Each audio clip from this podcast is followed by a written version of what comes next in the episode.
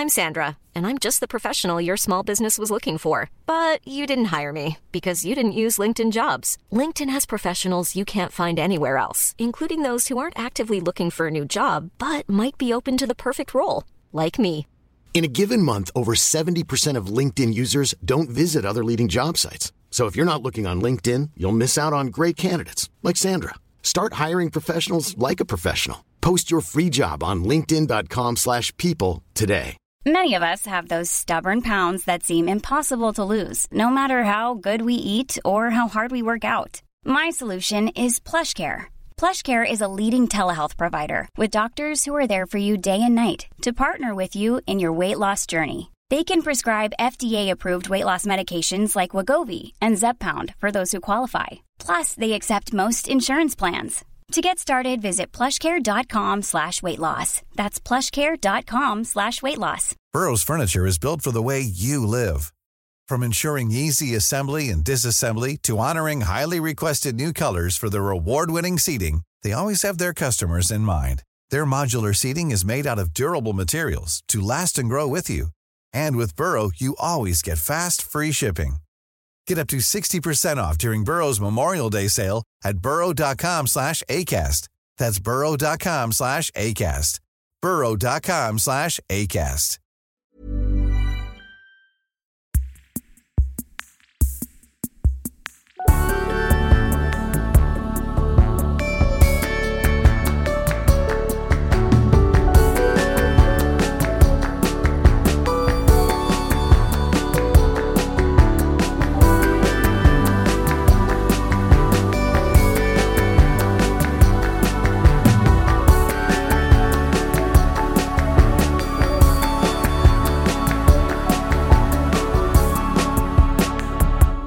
Welcome back to See Also. I'm Brodie Lancaster. I'm Kate Jinx, BL.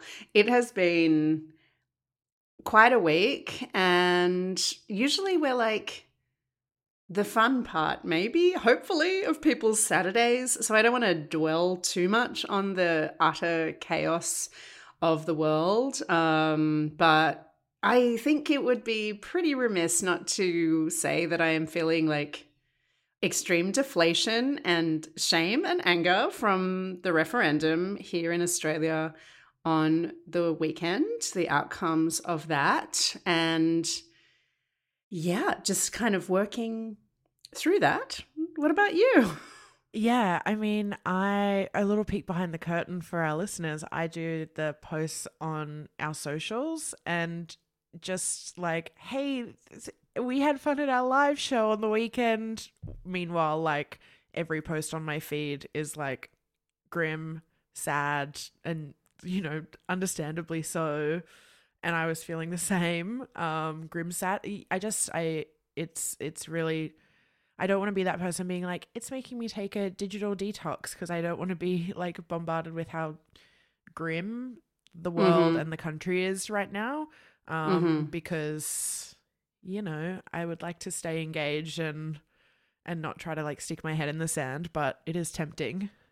Yeah, it brings me back to that Kristen Wiig, was it, video for SNL where it was just like local woman makes cake or whatever. Yeah. There was like an Onion article after 9/11 also, very separate events obviously, but it was like local area woman doesn't know what to do, bakes cake. Got an also right at the top though, and there'll of course be more at the end of the app. But if you're feeling very much like you don't know what to do, you don't know how to help, there is an account on Instagram that a lot of people have been sharing. So chances are you're probably already following them, but it's at Dreamtime Aroha. We'll put it in the show notes. It's a Black-owned business. They're artists. They're looking after their communities. And they post a lot of links on ways to donate and pay the rent and pay it forward. And they're doing a Christmas food vouchers for mob and allies in need at the moment on GoFundMe. And I have been finding their account like a great way to channel my energies, I suppose, in things for good. Mm. That's great. Thank you for sharing. I was going to recommend something too off the top. The 7am podcast did their series, The Fight for a Voice, and their kind of regular fill-in host of the last few months, Andrew McCormack, who is great, kind of gave the platform over to this series Fight for a Voice, hosted by Melbourne-based writer and broadcaster Daniel James, who's a Yorta Yorta man and hosts The Mission, the show on Triple R. And it was great listening in the lead up to the referendum. You know, it was he talked about like the road to get there. It talked about like ATSIC and like different government bodies in the past that kind of, I guess, made like attempts at being like a template for a voice. And, you know, he spoke to like Lydia Thorpe and the case for the progressive no, and then also like the case for yes, the case for like the other kind of no vote. So it was like a really kind of even-handed look at all the different kind of options available to people going into the referendum. And I'm just like, I didn't listen to all of them in the lead up. I kind of selected just a few, but I'm now kind of going back and filling in the gaps and making sure I get the full picture now, even though it's like knowing the outcome, it's tough. Yeah, it was such a great series. I think that's such a good thing for people to be listening to even after, definitely. Well, I guess this isn't a political podcast. Of course, it is political because we are two people who talk to each other every week with microphones. But I think most people do tune in for a little escapism on a Saturday morning. So BL, I don't know, hit me with something good. I mean, is going back to Stars Hollow escapist enough? Yeah, it sure is. I'm going back to my white women and I'm spending a lot of time with them at the moment. I have a very specific recipe for Gilmore Girls revisits now at this kind of stage in my life, 15 years of rewatching in, where I will start by like diagnosing myself with like, or like prescribing myself a very specific episode. They're often in the Jess years. It's often either post Rory dropping out of Yale, the shooby-doo-bop Andrew's sisters like DAR function, or the shooby-doo-bop dance marathon. But I started my rewatch at the Bracebridge dinner recently and watched all the way through to Rory starting Yale. And then you told me that you hate her Yale years. And I always kind of liked them, but then I realized like her first year at Yale is her the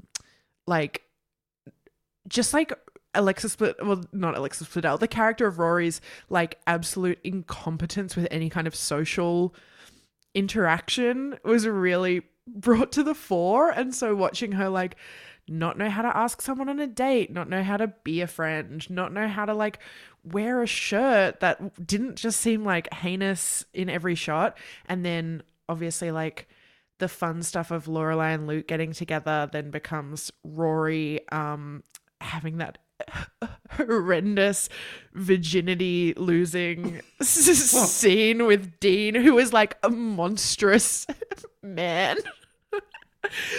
I realized on this rewatch, I was like, Dean is Chris Humphries, like how Chris Humphries married Kim and like wanted her pregnant in rural America like within a month. That's Dean. That is, yeah, that's Dean. Yeah, I cannot stand Dean. He's the worst. It is. I find them so difficult to watch, but I've rewatched them, of course, many times. But I just fast forward the Rory scenes. I go straight to Lorelai. Really? Yeah. Even like Rory at Chiltern, Rory with Paris.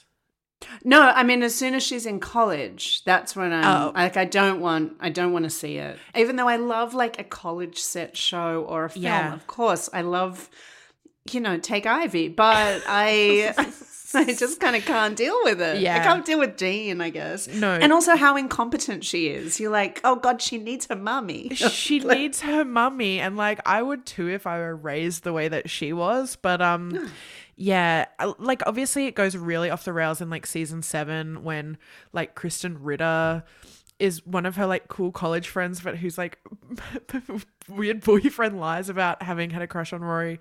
Mm-hmm. They watch Duck Soup. But like, I can't stand Logan. I find all the Logan stuff really like repellent. But the Logan like proxy in the early seasons is Tristan, and like Chad Michael Murray was the first. Oh. He was the first love interest to be snatched away by another teen drama, and was followed by Adam Brody being snatched away for the OC, and then Milo Ventimiglia going. I assume he went to Heroes, but I'm not actually sure. All I know is that when he came back and worked at the zine printing press in Philly, he like had the Heroes hair. Mm-hmm. Yeah, he did.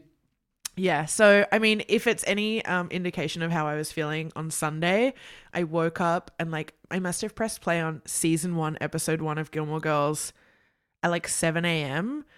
And by 10 p.m. when I went to bed, I had finished the whole first season. Like one day, one season. I've never done it before. I didn't leave my house all day. That is quite epic, but yeah. Well, I usually begin my rewatches in the Jess years, so I actually realized it's been a long time since I watched season 1. So yeah, I was just doing my due diligence. Of course, you were. I'm Thank you. I'm thankful for it. I tend to start like if I'm just like dipping a toe in back into Stars Hollow. I just go for the seasonal apps. So I'm like Christmas, Thanksgiving, Halloween. Like that's, you know. Yeah, the girls on TikTok. Get her done. Get her done. In and out. The girls on TikTok are really, every episode's a seasonal episode though, because it's like there's the war reenactors, or it's like a snowman competition. But the girlies on TikTok are doing a whole lot of like, it's fall, it's pumpkin spice latte season, time to listen to Red by Taylor Swift and watch Gilmore Girls. So it is a very, even though we're going into the warmer weather, it's a very kind of like October show, I think. It is. It is. I've got an also that is actually related to the Gilmore Girls. Really? So I'll wait till the end of the show for that. But I don't know if I have ever told you. I probably have, but when Zoe, my partner, and I first got our poodle Top Chef, he, when we were like teaching him to like stay at home alone, a real trial and error process that was. We used to put on the Gilmore Girls in the background on the television when we'd go out, so that it was just women talking, so that he wouldn't be able to. He'd just be like, "Oh, it's just like when they're here, just women talking, just women talking about like Bjork and the Breeders." I mean, same diff, same old, same old. It's my mummies. Mm-hmm. Anyway, that's my that's what I've been up to. Yeah. Well, what I have been dipping in is like kind of similar on the like comfort factor. I have been rewatching Absolutely Fabulous from the beginning. And my God, I hadn't forgotten how funny it is, but it's been a while since I have watched it in full. And it is just like, you think 30 Rock's like, how many jokes can they pack in? But Ab Fab, they've got more. They're better. Like it's just one after another. Jennifer Saunders is just the funniest person on earth, and like Joanna Lumley is like it's. I know I'm like, this is such obvious stuff. Like, have you heard of Mad Men? But I think like Absolutely Fabulous is totally due for a rewatch from everybody. It is incredible stuff. How many seasons of Ab Fab are there? Do you know what? I don't know, but there weren't enough. Are they like 6-episode seasons, like very British? I think that, 6 to 10 maybe. Because I don't, this is shameful, but I don't know if I've ever watched a whole episode of Ab Fab. Gulp. I literally gulped. Well, you should. Like you should be. I'm realizing now that I'm aware of like the gals and what they look like and their ciggy smoking.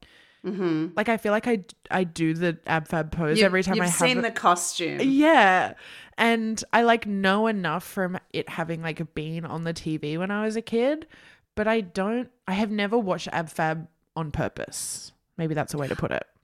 oh, can you please, after Gilmore Girls? Yes. Because it's just like utterly fucking delightful. It is so funny and it has aged pretty well. A lot of the comedies from that era kind of haven't, but it has aged fairly well, what I'm up to so far anyway, because Jennifer Saunders just has created this like perfect character and like this absolutely monstrous woman in the fashion industry who's really rich and she has like a brainiac daughter. I mean, it's a little Gilmore, I guess, but Eddie Edwina Monsoon, perfect name, wears much better clothes than Lorelai does, I have to say. Less cropped denim shorts, and less slogan-y shirts, although she does wear a lot of like choose life kind of stuff. But I remember like when I first watched it, like when it was first on TV, I thought her clothes were like hilarious and crazy.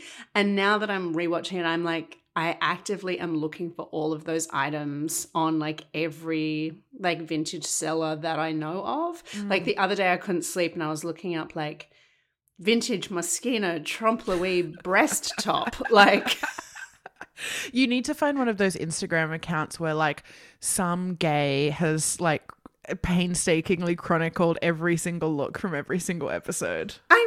I need an every outfit on Absolutely Fabulous, 100%. Watch out, Chelsea and Lauren, I'm coming for you. Anyway, I'm really, really just like tickled pink the entire, it's like 26 minutes of delight for me. Wow, I would have got through so many more episodes yesterday if I had done that instead of, I really do need to leave Stars Hollow. Like it's, realizing that I was waiting for the moment where Rory and Dean got back together at the end of season 1 yesterday so I could go to bed, I was like, this is a cry for help. This is a low point. Is that like when you're in a relationship and it's like, don't go to bed angry? That you're doing it between Rory and Dean? Yeah, I couldn't have Jared Padalecki and his flippy hair and his like regressive social politics still in limbo. Hey, he built her a car. One thing I hate, and that fugly bracelet, one thing I hate about Dean is that later on, like when Luke and Lorelai are together, he has this like horrible interaction with Dean where he's essentially like, you'll never be enough for them, this town will never be enough, like she wants more than you can ever provide, they're both the same, blah blah blah. I'm like, Dean, you moved here 6 years ago from Chicago. Like, you're not a fucking townie for life, dude. Like, your parents moved here. You got married, like, as soon as you finished high school. That's you. That's not, like, the men in this town. Yeah, it is.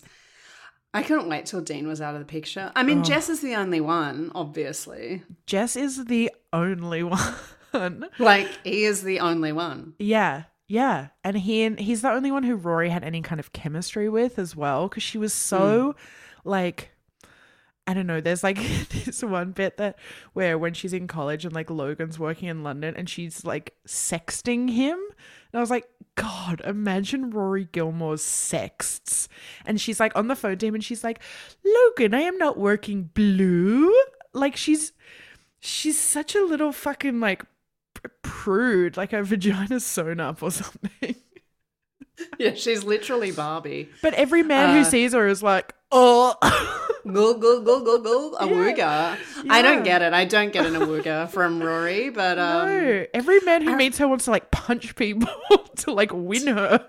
Totally. I remember rewatching it a little while ago or a couple of episodes, but it was an episode where Lorelai revealed her age and I had just never actually thought about it. And I was like, oh my God, I'm like 6 years older than Lorelai at the beginning of the show. Like I don't know about like if you do this, but like when you're rewatching shows, I always think like, even if I'm watching a show and I think I like originally and I've gone like, oh, they're in their like mid-30s, that's fine, but I still think that they keep aging with me. Like it's so stupid. Like it's, I don't know what this weird psychic connection is. They're our friends. Yeah, they're our friends, so they're older. So when you rewatch it and you're like, what, Lorelai, you're 32? No, you have to be a bit older than me still. Yeah. But she's not. You're the mum. Yeah, she's the mum. Yeah, I would like wait as like a, I don't know, 14, 15-year-old to like watch episodes of Gilmore Girls on like, we had really bad Channel 9 reception in my hometown and like I was like watching it through the static and then now I'm like, Rory was like a senior in high school when Lorelai was my age. It was the same when I did my Sex and the City rewatch recently. I was like, oh, I'm Carrie's age in like season 2. Yeah, yeah. I had the same thing when I was watching Ab Fab in that in the maybe the 4th episode, Edwina turns 40, which shocked me. And you go, she got some Christian Lacroix earrings and they were fabulous. So great. But don't watch the film. The film that came out maybe 5 years ago, it was dreadful. And the politics, the jokes were not good. Gotcha. Okay. It needs to stay in the past. Stay in the 90s, 100%. Everything good does. Everything good does. Oh, hey, BL, aside from escapism, how great was the live show last week? That's true escapism. It was really fun. I kind of gave myself a day off the next day because I was like a little hungover from our like on stage and post show drinks. Oh, shout out to Caretaker's Cottage who sent out platters of food for us and our guests afterwards. It was delightful. I really enjoyed explaining to you and Zoe what salami kind of was. You were pointing at it being like, and what's this? This is pork? It was like, it looks like terrazzo. It's literally something I said. A delicious, like, I think it was kangaroo salami, actually. Yeah, it was delicious. They really looked after us after the show. And yeah, we were buzzing. We were buzzing. Yeah. Anyway, it was so fun. Thank you for everyone who came along. It was just such a delight to meet people that listen and it was just nice. It was so nice. It was really gorge. A rare Tuesday night in the city. What a treat. What a treat. You did mention during the live show that you made a journey across Melbourne for something special, BL, and I need to hear all about it because I have been waiting this whole time. All right, great. Yes, I went to High Point for the first time, and I mean, I'm only saying it with any kind of emphasis because, like, I don't own a car, and so I feel like that's important context to people who are like, "How's this bitch never been to High Point before?" It's like a suburban shopping center, and you also live in the east. Yeah, Maribyrnong is just like not somewhere that I like can pop into. I rented a go-get for the day. I like did my Bunnings shop. I like did a bunch of stuff while I had a car to specifically go to High Point to have a complimentary influencer, hashtag influencer facial at Mecca Aesthetica at High Point. Oh my God, I need to book in for mine. I cannot wait to experience it, but please tell me what will happen when I get there. Well, yes, Jinxie and I both got invited to get a complimentary facial at Mecca Aesthetica. Not sponsored or anything, but it was really good. Like, objectively, it was lovely. I got like my neck massage. It's one of those like, I don't get these kinds of facials really, like relaxation facials. I usually go in for like a laser treatment or like my Botox and like a peel or something like that. But this was like take your top off, like get under I think it was a weighted blanket on like a comfy chair in a dark room and like. Topless. I had my bra on. Okay. Yeah. But I was getting like massaged and like, you know, products were being run down my neck and onto my like décolleté. I've never said that word out loud. I got the Essentials facial, which is hydrating and nourishing. And also like they send you home with products afterwards that are kind of like customized to you. It was very funny though because I suppose everyone who's going in for like complimentary treatments for the most part are people with like, I don't know, more like influencer tendencies than I have, like visual people, whereas I'm like words and audio girl. And so like the person doing my service, who was incredible, offered to take photos and videos of some of the treatments so I could have it for content. Okay, I'm so glad you said that because you shared some photos and I was like, Is BL asking someone to take? Is that what I would do? I felt like I had to. I felt like it was like obligated of me, because I was getting a free thing, you know. Yeah. And also because my eyes had like things over them, so I couldn't do it myself. I couldn't like unlock my phone, you know. And so I didn't see until after it was over what I looked like in the photos and the videos. And I look like I'm in a morgue. I look like... No, you don't. I do. I look like I'm not being self-deprecating. I like objectively look like I'm being embalmed, and also that I'm Sideshow Bob, because my hair is very thin and it has some bleach in it. And the way that it was like the sad fan of my hair against a pillow with like a disposable headband, like there was something about the angle. I think it was 0.5 zoom as well, so there was just 8.5 zoom because my hands are just by my sides and there's a blanket over me. Like I've got a tag on my toe. I'm Jane Doe being like rolled into a fucking freezer. It was real. Some of the angles on my face, I look like glowing and alive because there's like orange light being like beamed onto my face. That was really nice. But a lot of it is like, it's in a dark room and I'm lying, it looks nude under a blanket with like coins over my eyes, like a fucking Tutankhamun. You looked glam and great. I'm laughing at your descriptions, not at the photos. I mean, like, I feel like when I get it done, like the best I can hope for is either like Donald Pleasance in Wake and Fright with the 2-up coins on his eyes, or Benny Safdie in Oppenheimer. Okay, Benny Safdie in Oppenheimer would have been like an upgrade, truly. Wait, I'm scrolling to show you a photo just so that I know you've seen a lot of these, but like... It's taken from like below my chin. I mean, it's not the angle you want. I'm lying so still. Look at my hair. You are so still. I'm so still and I look nude. Okay, so if you're going, Jinxie, and you... I mean, look, she didn't like take my phone, you know, like... There was an option to not have any photos or videos taken, I suppose. Like that, I'll get the photos. That one's quite chic, where I'm getting like orange glowing and purple light on my face, and then like my selfies afterwards was just like my glow and clearly my angles. So yeah, if you're going and you're capturing content, just like, I don't know, how do the girlies do it? Do they like look at the photos and like give direction? Do they just look good when they're laying down?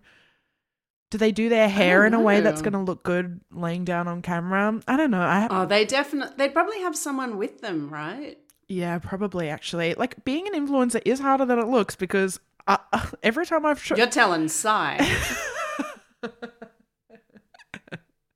Sai in the City. That's me going to High Point.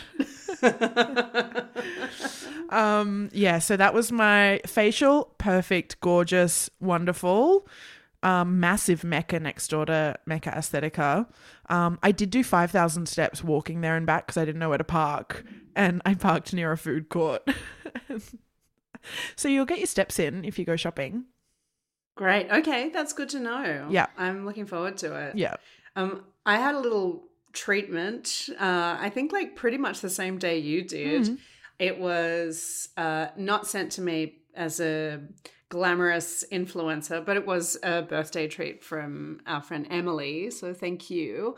It was a Abhyanga massage at One Big Love at Abbotsford Convent, and I think it was the best massage of my life. Oh wow, I don't know One Big Love.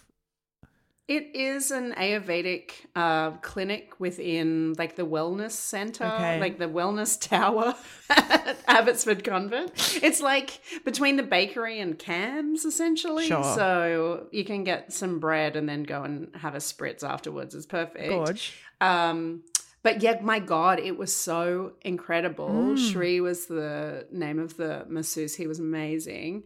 It was a 90-minute massage, and on the way there, I was like really stuck in traffic and I was just like, fuck this massage. Like I was being such an idiot, like in my, I was just like, I don't really have time for this. I've got so much work to do and blah, blah, blah, you know. Yeah. So silly. And then like 90 minutes, I'm going to get so bored. And then, oh my God, like I zoned out, you know, and like, but I'm a cheerleader when Natasha Lyonne is like in the car with her boyfriend at the beginning, the jock, and she's like, what's happening? And he's like, I don't know, zoning, I guess. That was me for 90 minutes. I was zoning, I guess. It was so incredible.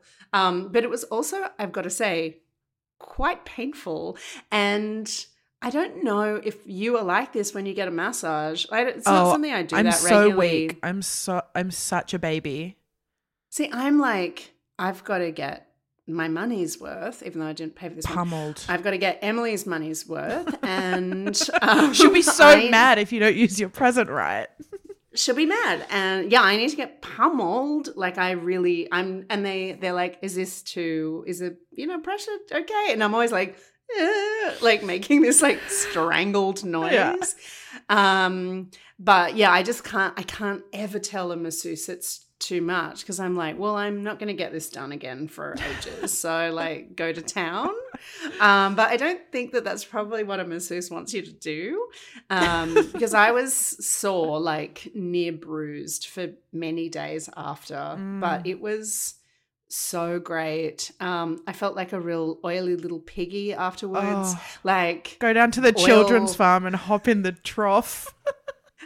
Oh, yeah, it was like trough man behavior. It was but it was like I could feel all of my individual toes, which I don't think I've ever felt before. Being conscious of. Wow. Yeah. Wow.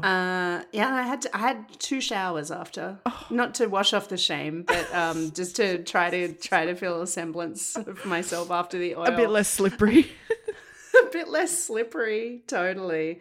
Anyway, but I think that he is like kind of a Melbourne masseuse icon. Okay. Because I've mentioned it to a few people. Actually, I went to Julie afterwards to like try to get a special thing for my friend's birthday going, and absolutely dripping in oil. And I was like, I'm sorry, I don't normally look like this. But can we do this? And the girl working there was like, oh, did you just go to Shri? Like she knew. She knew. Yeah, okay. And then when I turned up the next day, she said, oh, you look really different. Your hair looks different. And I was like, yeah, it's not slicked to my skull. Did Shri massage your scalp? Yes, he did. But it was more like a scratchy. Yeah. That was great. I have not heard the word of Shri, and I'm realizing it's probably because I am like, I will sometimes turn off the massage chair when I'm getting a pedicure because I'm like, oh, too tender. And maybe Shri's not for you, but I think he would be able to absolutely work with your parameters. I'm open to it. This sounds great. I want to be a little slippery piggy. Yeah, you want to be an oily little piggy. Yeah. I really want to go back and get the third eye massage. That's the thing that I have been working towards, where you get an Ayurvedic treatment where you get oil dripped consistently on your third eye. And I need that. I need it opened. That sounds really stressful to me. We're very different, you and I. It's good to find these things out. Yeah. All right. Well, recommend the other thing. What was the – wait, remind me what kind of massage you got? An Abhyanga massage. And what – did that involve any kind of dripping or like special non-regulation massage behavior? A lot of butt massage. I love that. I wasn't prepared for that, but it was good. Yeah. And there was a kind of sound bath at the end, which was delightful. I remember when Carrie and Seema like wouldn't get a massage in the same room because they were like, we don't have to be couples or whatever. Like when I went to Bali on like my friend Sinead's 30th birthday trip, we were fully just like getting massed in the same room together on separate tables. And it was really fun. It's fine. Yeah. Do it. Yeah. God. That's a bit like no homo for me. No, it totally is. It was like you can make a point in a show like that about how the world is like set up for couples and not single people, and it doesn't have to be that. Well, they choose not to be very political this season, as we know. They choose their choice, and their choices were.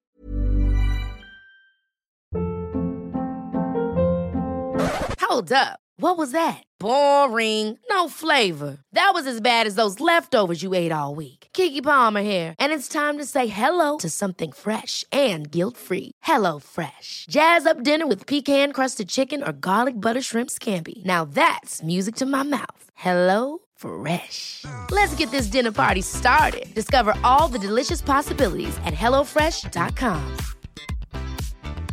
I'm Sandra, and I'm just the professional your small business was looking for. But you didn't hire me because you didn't use LinkedIn Jobs. LinkedIn has professionals you can't find anywhere else, including those who aren't actively looking for a new job, but might be open to the perfect role, like me. In a given month, over 70% of LinkedIn users don't visit other leading job sites. So if you're not looking on LinkedIn, you'll miss out on great candidates, like Sandra. Start hiring professionals like a professional. Post your free job on linkedin.com/people today. We're all bad. We are recording remotely tonight because I'm in Sydney for South by Southwest at the moment, BL. She's a Sydney girl. I'm a Sydney girl. I've returned to my roots. And yesterday, I have not told you this, but I was on a boat because I'm in Sydney. And that's what they do there. That's what they do. And it was my sister's birthday and we were celebrating, and before I went to the opening night of South By, and it was a beautiful day. It was a lovely time on the harbour. I had never kind of done that really before, and we'd passed like the Harbour Bridge. We were on our way to Manly, and all of a sudden there was smoke everywhere and the boat was on fire. What did you do? It was quite shocking. There were no like visible flames. Apparently it was like a coolant issue. And how big was the boat compared, like between like a ferry and a, I don't know, like a dinghy? What are we talking? It's like it's a 1950s Halverson boat. So it's like a wood boat with like very beautiful with like a little interior and then like a top deck. Uh-huh. So we're not talking like a ferry, a yacht, but we're also not talking like it's not a sailboat or a dinghy. Yes. It's like it's got two engines and one of them was smoking. But we were all just like, wow, like God, wow, wow, shine, shine, shine. No, we were really, all of us were just going like, oh God, everything is so awful, blah, blah, blah, but like what a beautiful, like this is beautiful, and like how lucky are we, blah. Like shoot me, but and then all of a sudden the boat was on fire. Did you have to get off? Like were you in the middle of the water? Get off. Yeah. Yes, we were literally between the Harbour Bridge and Manly, so we were like in water, and yeah, no. So it was, everyone was quite panicked, and my brother-in-law did an incredible job. He stayed calm, and yeah, and there were enough people to kind of, who knew boats, to sort it out. But essentially, like I didn't even think, like I wasn't even like, nobody got a life jacket out. Like we were all just like, oh gosh, what's Oh, wow. Wow, unsinkable Jinxie over here. Oh, wow. Kathy Bates.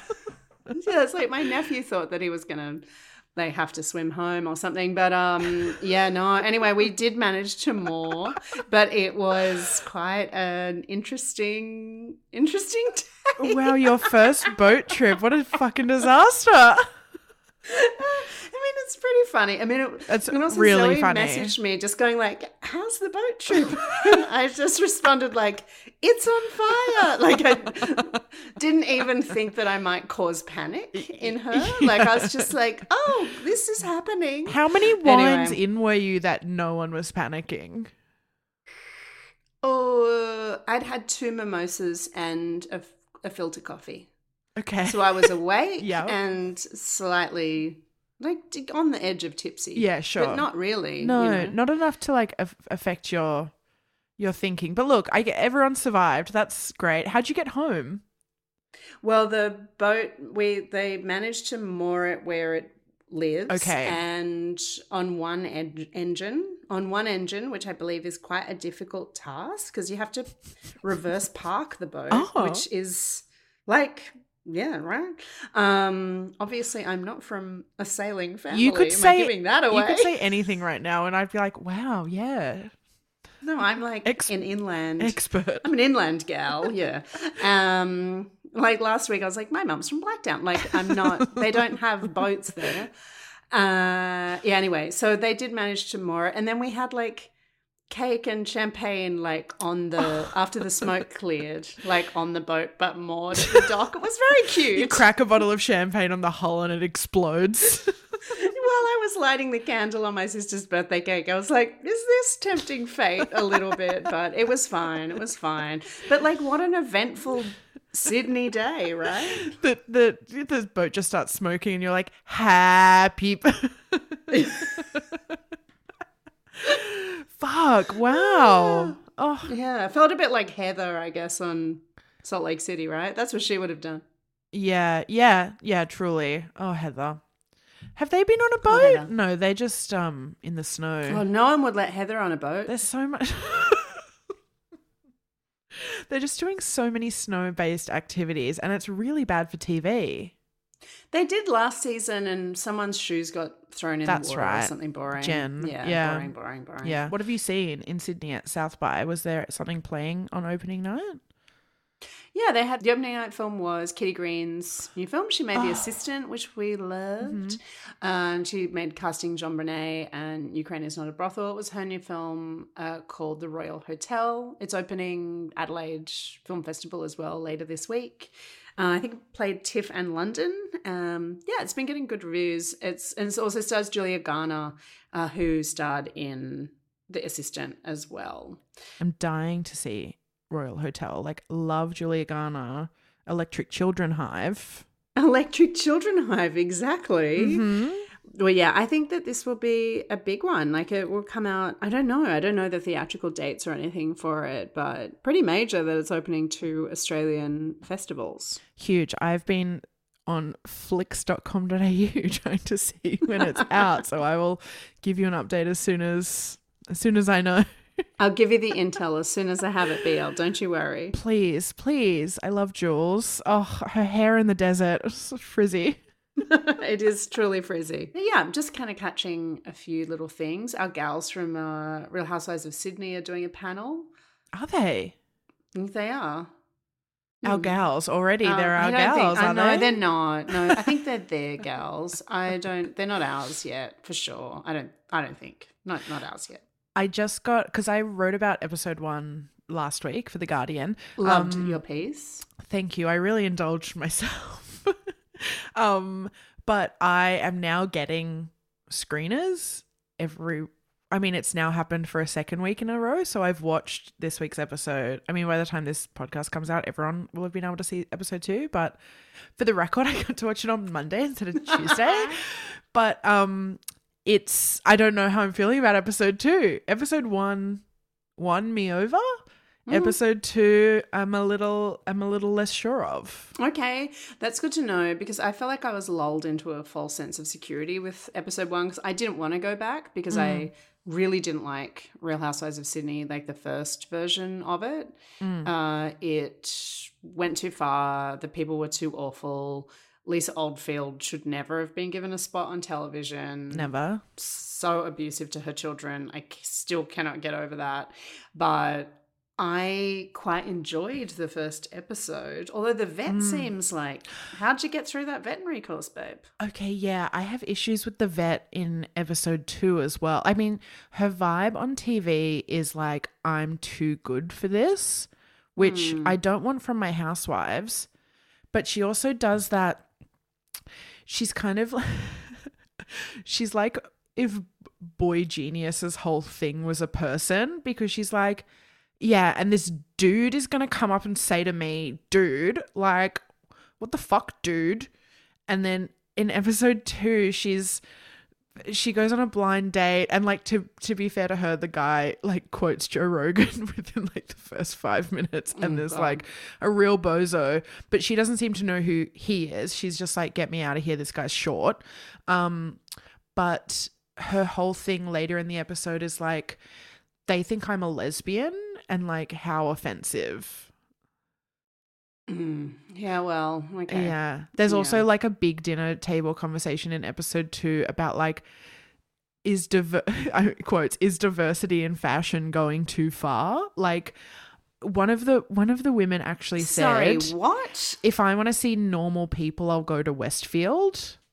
Like fashion, like models are supposed to be like the physical kind of like, you know, the most genetically blessed people out there. And this is all just in response to hearing that at Sydney Fashion Week, there was a runway show that had like people from all different like backgrounds, but also ages. And there was a pregnant model and there were like all these different people. But like her assumption is, and this is the woman with like one of the other housewives said, are you a porn star? Because she has like fake boobs and fake lips and whatever. Mm-hmm. And she's the one who's there. Like she assumes there is an older person there, therefore all these models are ugly. Like that's her logic. And it's just like, you're telling on yourself so hard here, babe. That's the thing. It's like, that's the thing, especially in the Australian versions, that they just don't get that. Like I think that I don't know, like you watch something like Rahoney and they are trying so hard to like govern how they are appearing to a state that it's just like, as viewers for such a long time, it's kind of irritating because you're like, oh, you really know the game now. Mm-hmm. But here it's like you don't know the game at all, but you think you do, and that's even worse. They think that like mentioning that they're wearing Dolce is like a real brag. Whereas it's like, if you don't mention it, it's more impressive. Mm-hmm. Yeah. Like I kind of think this woman, Caroline, on Real Housewives of Sydney, thinks that she probably thinks that conversation around the dinner table is like so normal and boring that like it wouldn't even make the show. Like I doubt she even thinks that what she's saying is like outrageous and offensive and like very housewives. Yeah, I don't think so. I don't think they're that observant. I don't know. Oh, no. No. I think it's going to be a real, like, who's the MVP this week? And I think it will switch quite a lot. Like, there's not a clear winner here. Mm-mm. And, like, the woman I loved last week, Victoria, who has, like, makes, like, raccoon fur coats and goes riding. You know, like Chrissy Marsh, who last season Lisa Oldfield called like Chewbacca. She is the one saying like a lot of like annoying, but like she's like Gen X-y, boomery kind of rich eastern suburbs of Sydney in like her entire persona, and she thinks she's really funny, but she's just kind of annoying. But yeah, the vets lost me. Terry, who's like the wag, and Caroline, who's like I don't know what she does, but she's the one that they said, are you a porn star? Oh my God, there was this conversation where she's like, I wasn't offended by her thinking I'm a porn star. And she said to the vet, like, why would that offend you? And she was like, yes, 100%. And then she says in a confessional, like, and that to me was very revealing, obviously. Like, if you think that like working in sex work is offensive, that says more about you. And then she says in her confessional, this is Kate Adams, the Bondi vet, who's not the guy, the Bondi vet, but like has a vet clinic called Bondi Vet in Bondi and is a vet. And she says like, to me, that's just like textbook slut shaming. And I was like, no, you're doing the slut shaming. You literally think that being a sex worker is offensive, or someone thinking you're a sex worker is offensive. Like, you're the slut shamer. But she don't get it. No, it's really that snake's eating its tail, you know? Truly. And it's got to go to the vet. There's a big, there's a real reality not boom, but like there's a lot of stuff coming out of like the Bravo universe at the moment. We've got Roni, which will be in reunions next week. Beverly Hills and Miami are both back in like 2 weeks. Mm-hmm. Salt Lake City and Sydney are on. They're kind of similar tonally, I think, to me. Both very chaotic casts. Winter House, which I know you don't watch and I don't really care about that much, is back in a couple of weeks. And Potomac. There was a very fiery trailer that came out recently for the new season of Potomac. Oh, I haven't seen that. I need to watch it. But I am very excited about Bev Hills returning. Oh, yeah. Rehoboth, my girls. I need to see what they're going to do with Kyle's lesbianism. I know. Well, Morgan Wade's coming to Australia, Jinxie. Is Kyle coming to Australia? Well. Are we going to see Morgan Wade? I don't know what their music is. I'm trying to get an interview. I've already asked if she's doing any press. So stay tuned for yourself or for C also. I mean, I meant for my like writing work, yeah, but who knows? Right. Morgan, come on the pond. Morgan, come to Brazil. Speaking of, oh my God, segue. Speaking of musicians, I'm interviewing. It got announced, I think, the day of our live show. So didn't talk about it last week, but I am going to be hosting an in-person in conversation with Caroline Polachek in December. I am so thrilled about this. I cannot wait, BL. It's very exciting. It's like part of Always Live, and it's co-presented by the Wheeler Centre RMIT Culture. It's happening at the Capitol and APRA AMCOS, and so it's going to have a focus on her songwriting. Like, it's got a very specific kind of focus, which is really interesting for me, like not just having to go broad with someone as interesting as Caroline. So yeah, I'm going to be at Meredith Music Festival, and then I will be a very good girl and be very well behaved, and then hop in the car and be on a stage. While I think the festival will still be happening, I will. Well, good luck to you, BL. Good luck. Thank you. I have 2 months to like psychically prepare for that weekend, which is what it requires, honestly. Oh, I'm thrilled. I'm so excited about this. It's in the diary. I cannot wait. I'll see you there. Yeah, tickets are on sale, and I'll like put the link in the show notes if there are any Polachek, I don't know what her fans call themselves. If there are any Caroline Polachek fans in Melbourne who want to come along, I would love for you to be there. All right, it's time for our also-alsos. Jinxie, do you want to do the first one? Sure thing, BL. My first one is a listen also. So ABC Radio National has, or RN these days, has a podcast and a show called Big Ideas. It's hosted by Natasha Mitchell, and it's like big conversations about lots of very broad topics. But what I think maybe people don't know is that it's not just conversations hosted by Natasha, although every conversation could be hosted by Natasha because she's so wonderful, but they actually go in and record talks that happen at other festivals and other cultural institutions and then broadcast it from Radio National, I guess part of the Big Ideas umbrella.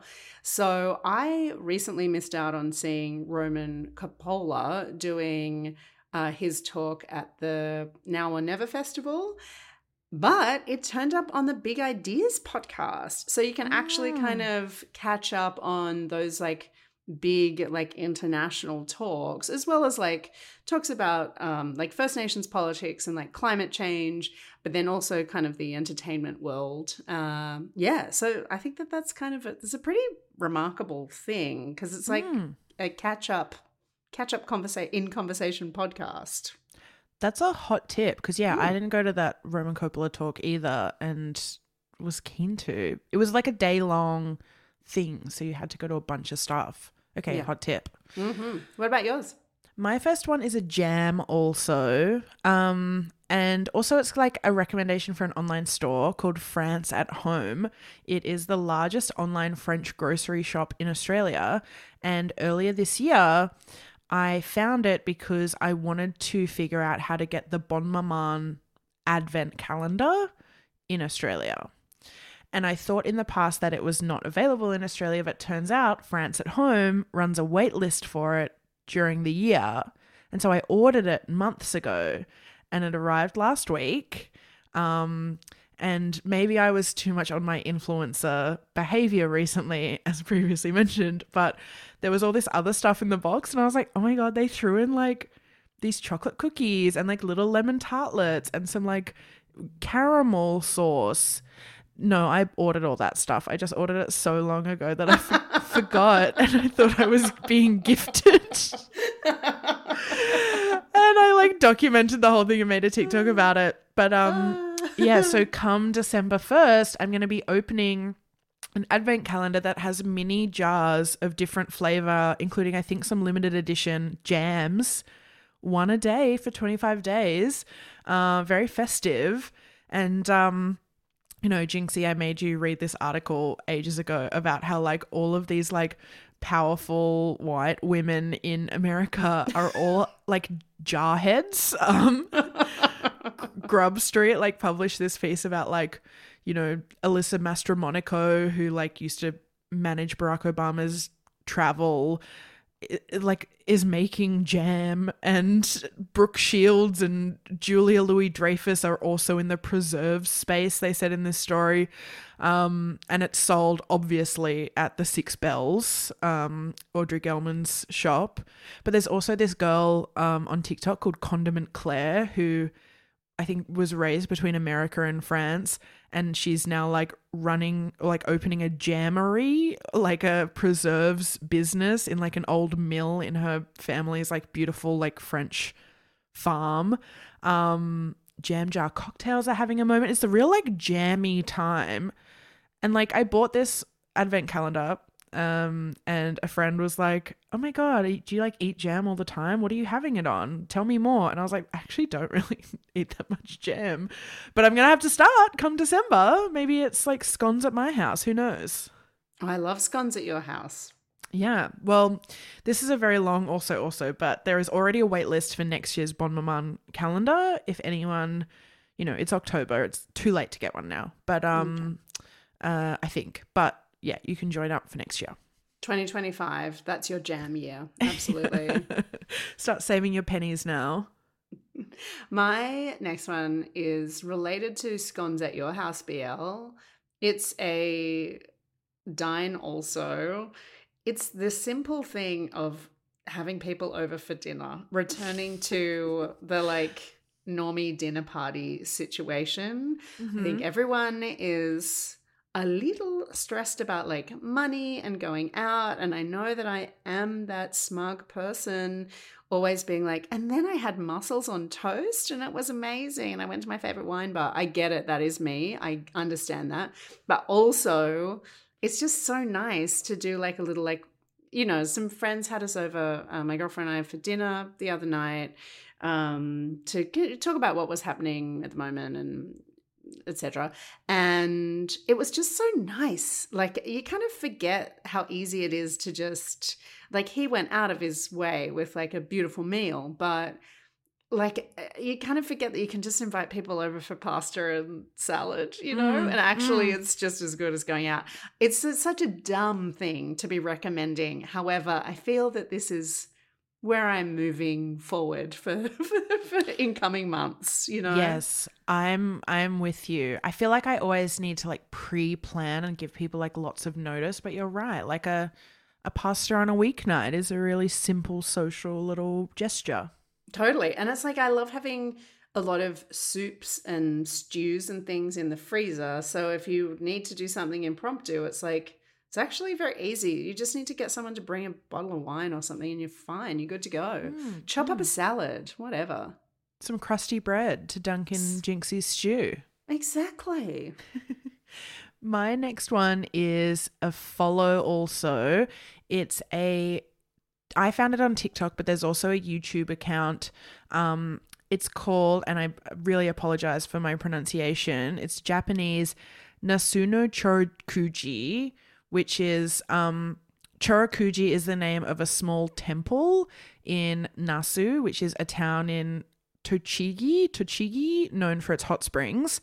And it documents the meals of I don't know if it's a monk or a priest or like a person who works at the temple, and like the zillion cats who live there with him. And so he'll be sitting down to like eat his miso and his like natto beans and his, you know, just like daily kind of delicious little spread. And there will be a cat on his lap and under his left arm and like peeking its head up over his right leg. And then you realize that there are like 14 cats on the floor behind him. Like, it is just so fun. The YouTube description says, "Take a look at the lives of cute temple master and cute cats." Oh my God. I need to follow this immediately. You really do. As long as it's not Stanford, I'm happy. No, it's, look, surprisingly, Stanford's not there. Well. Valet. I've also got a follow also, BL. It is related to the Gilmore Girls at the top of the episode. Callback. It's at Alexis Bledel. Yeah, follow Alexis. No, I don't know what she's doing. I mean, is she still with Pete from Mad Men? Yeah, I think so. Is he still an ascetic? What's that mean? It's like he gave away his possessions. He lived a like monk-like life. I didn't know this. That's Stanford. Yeah, well. Wow. My follow is very much not that. It's at Cinema Spells, which is an online shop. I just want to say I'm not buying anything from this account. However, it is very fun to follow because these people who run it are, well, one person who runs it, Catherine, I think, she is going above and beyond. She finds clothes and accessories seen on TV and movies, but they are like the exact like dress that like Cher Horowitz is wearing in like one scene in a classroom in Clueless. It doesn't have these kind of very obvious like designer pieces.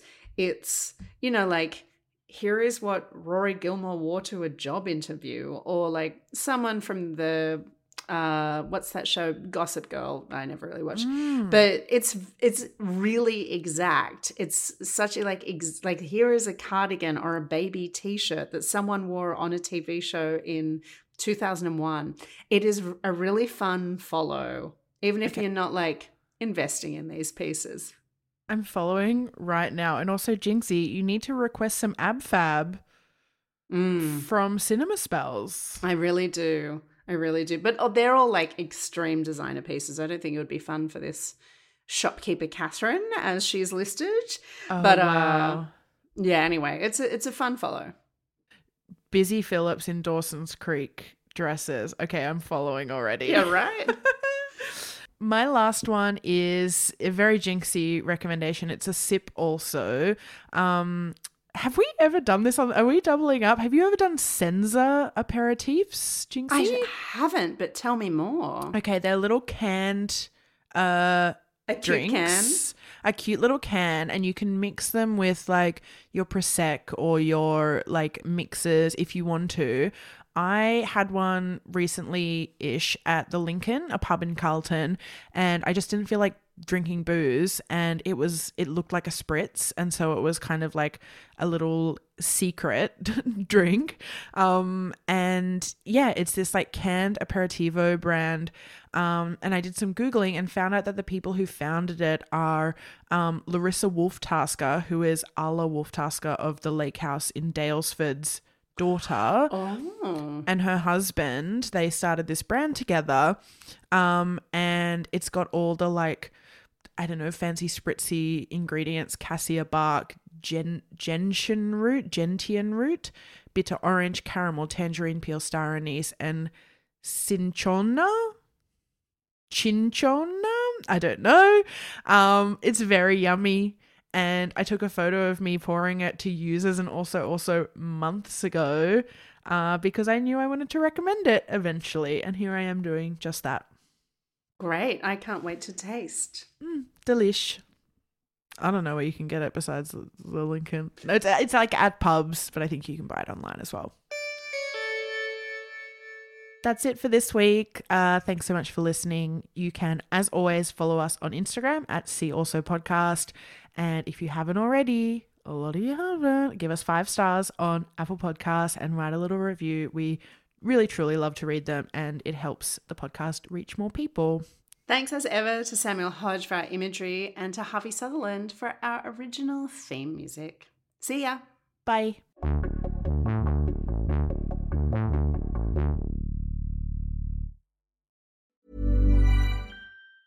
Ever catch yourself eating the same flavorless dinner 3 days in a row? Dreaming of something better? Well, HelloFresh is your guilt-free dream come true, baby. It's me, Keke Palmer.